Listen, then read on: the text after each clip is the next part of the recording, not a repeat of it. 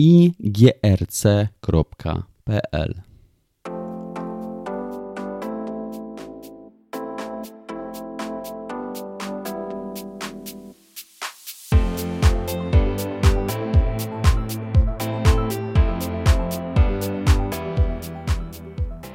Dzień dobry, nazywam się Tomasz Pawlak i chcę Was zaprosić do wysłuchania mojego podcastu związanego z ochroną informacji, zarządzaniem ryzykiem i zgodnością z regulacjami w serwisach IT.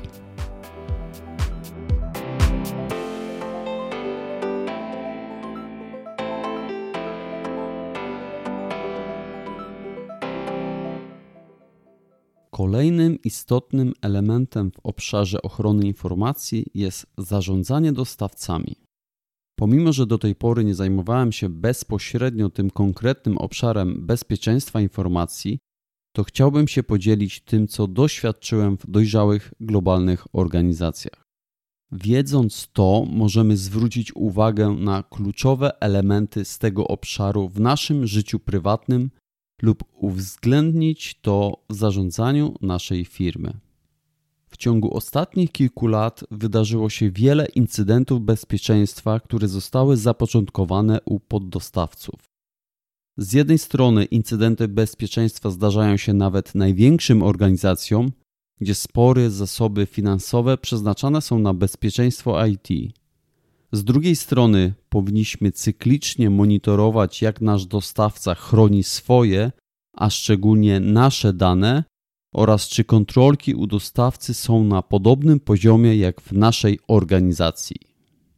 Brak jakiejkolwiek kontroli nad naszymi dostawcami w dłuższej perspektywie może skończyć się wyciekiem naszych danych lub danych naszych klientów, utratą reputacji i nałożeniem na nas kar finansowych przez regulatorów.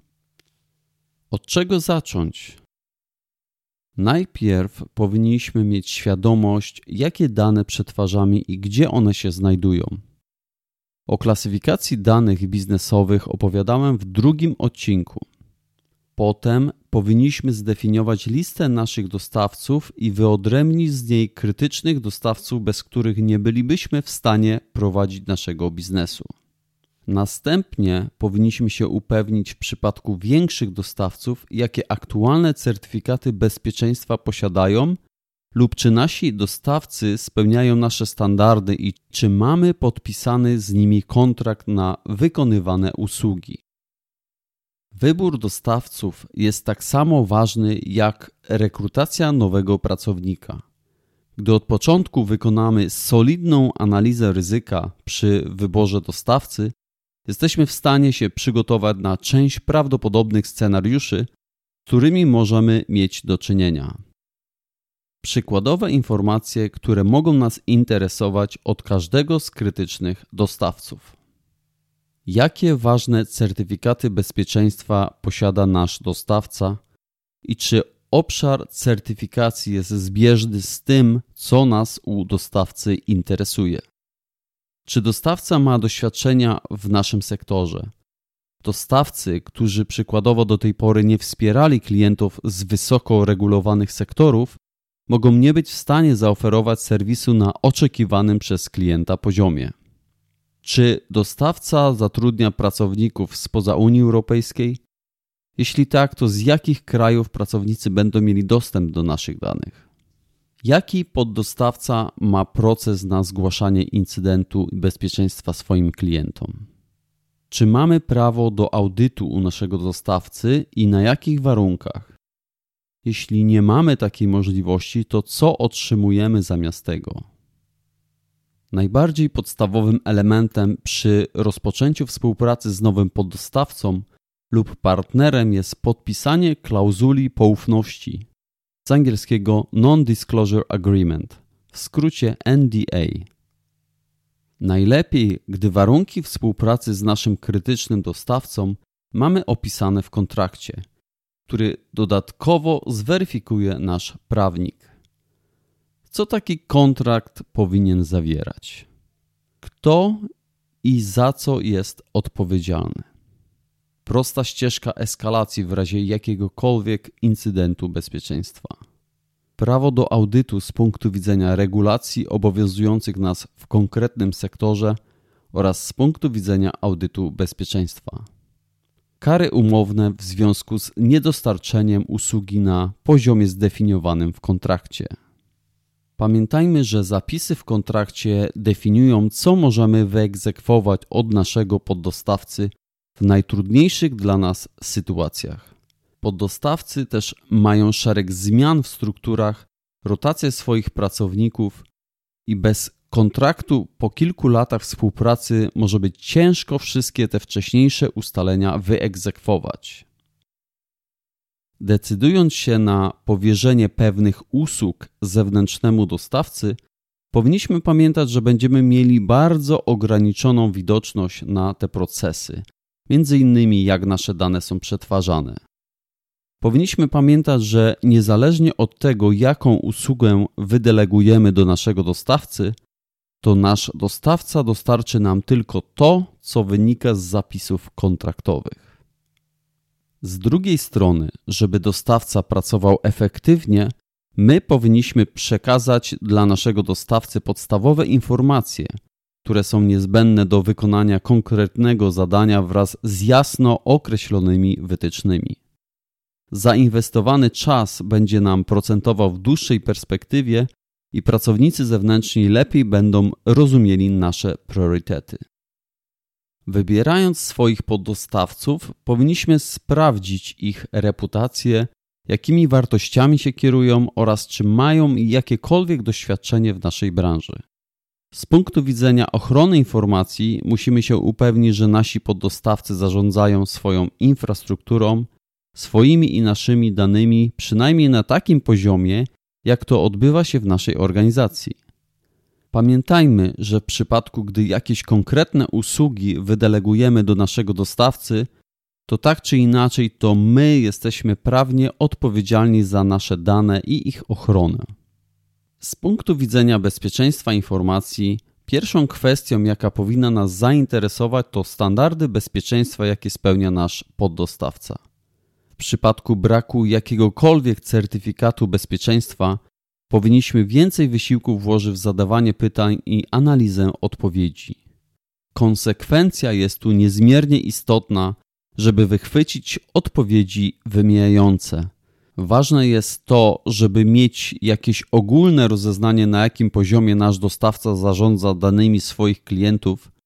Mam tu na myśli dostępność, poufność i integralność danych.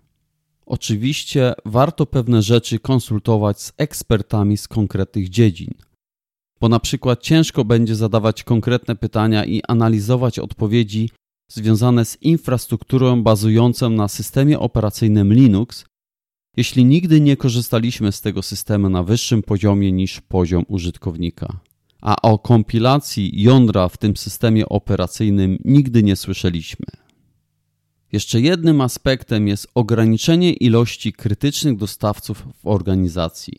Po pierwsze, łatwiej się nimi zarządza, czasem na kilka usług można wynegocjować lepszą cenę, łatwiej integrować systemy między sobą w infrastrukturze naszej organizacji, łatwiej się komunikuje i współpracuje z ograniczoną listą dostawców.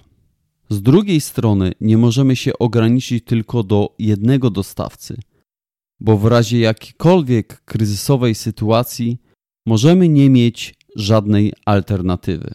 Także każdy przypadek jest inny w zależności od specyfiki naszej działalności. W ciągu ostatnich kilku lat mogliśmy zaobserwować wiele wyzwań związanych z przerwanym łańcuchem dostaw w branżach takich jak farmaceutyczna, motoryzacyjna i wiele innych. Niedostarczenie towaru lub usługi na czas może mieć ogromny wpływ na naszą zdolność produkcyjną w organizacji. I dlatego na wiele z tych zagrożeń powinniśmy się odpowiednio wcześniej przygotować i uwzględnić to w procesach naszej organizacji. Współpracując z zewnętrznymi dostawcami, nie powinniśmy zapomnieć o konsekwencjach związanych z zakończeniem współpracy. Ile będzie kosztowała nas migracja danych do innego dostawcy? co ma zawierać certyfikat zniszczenia naszych krytycznych danych zgodnie z naszymi wytycznymi. Jak zmigrujemy dane zapisane w zamkniętych standardach używanych tylko u tego dostawcy? Ponieważ mój podcast jest krótki, a temat związany z zarządzaniem dostawcami jest złożony, chciałbym dodatkowo podać kilka bezpłatnych źródeł dla tych słuchaczy, którzy chcieliby się więcej dowiedzieć na ten temat. Wszystkie linki będą w opisie tego podcastu. Pierwszy link dotyczy bezpiecznego przechowywania danych w chmurze. Jest to artykuł ze strony cert.pl łamane przez OUCH.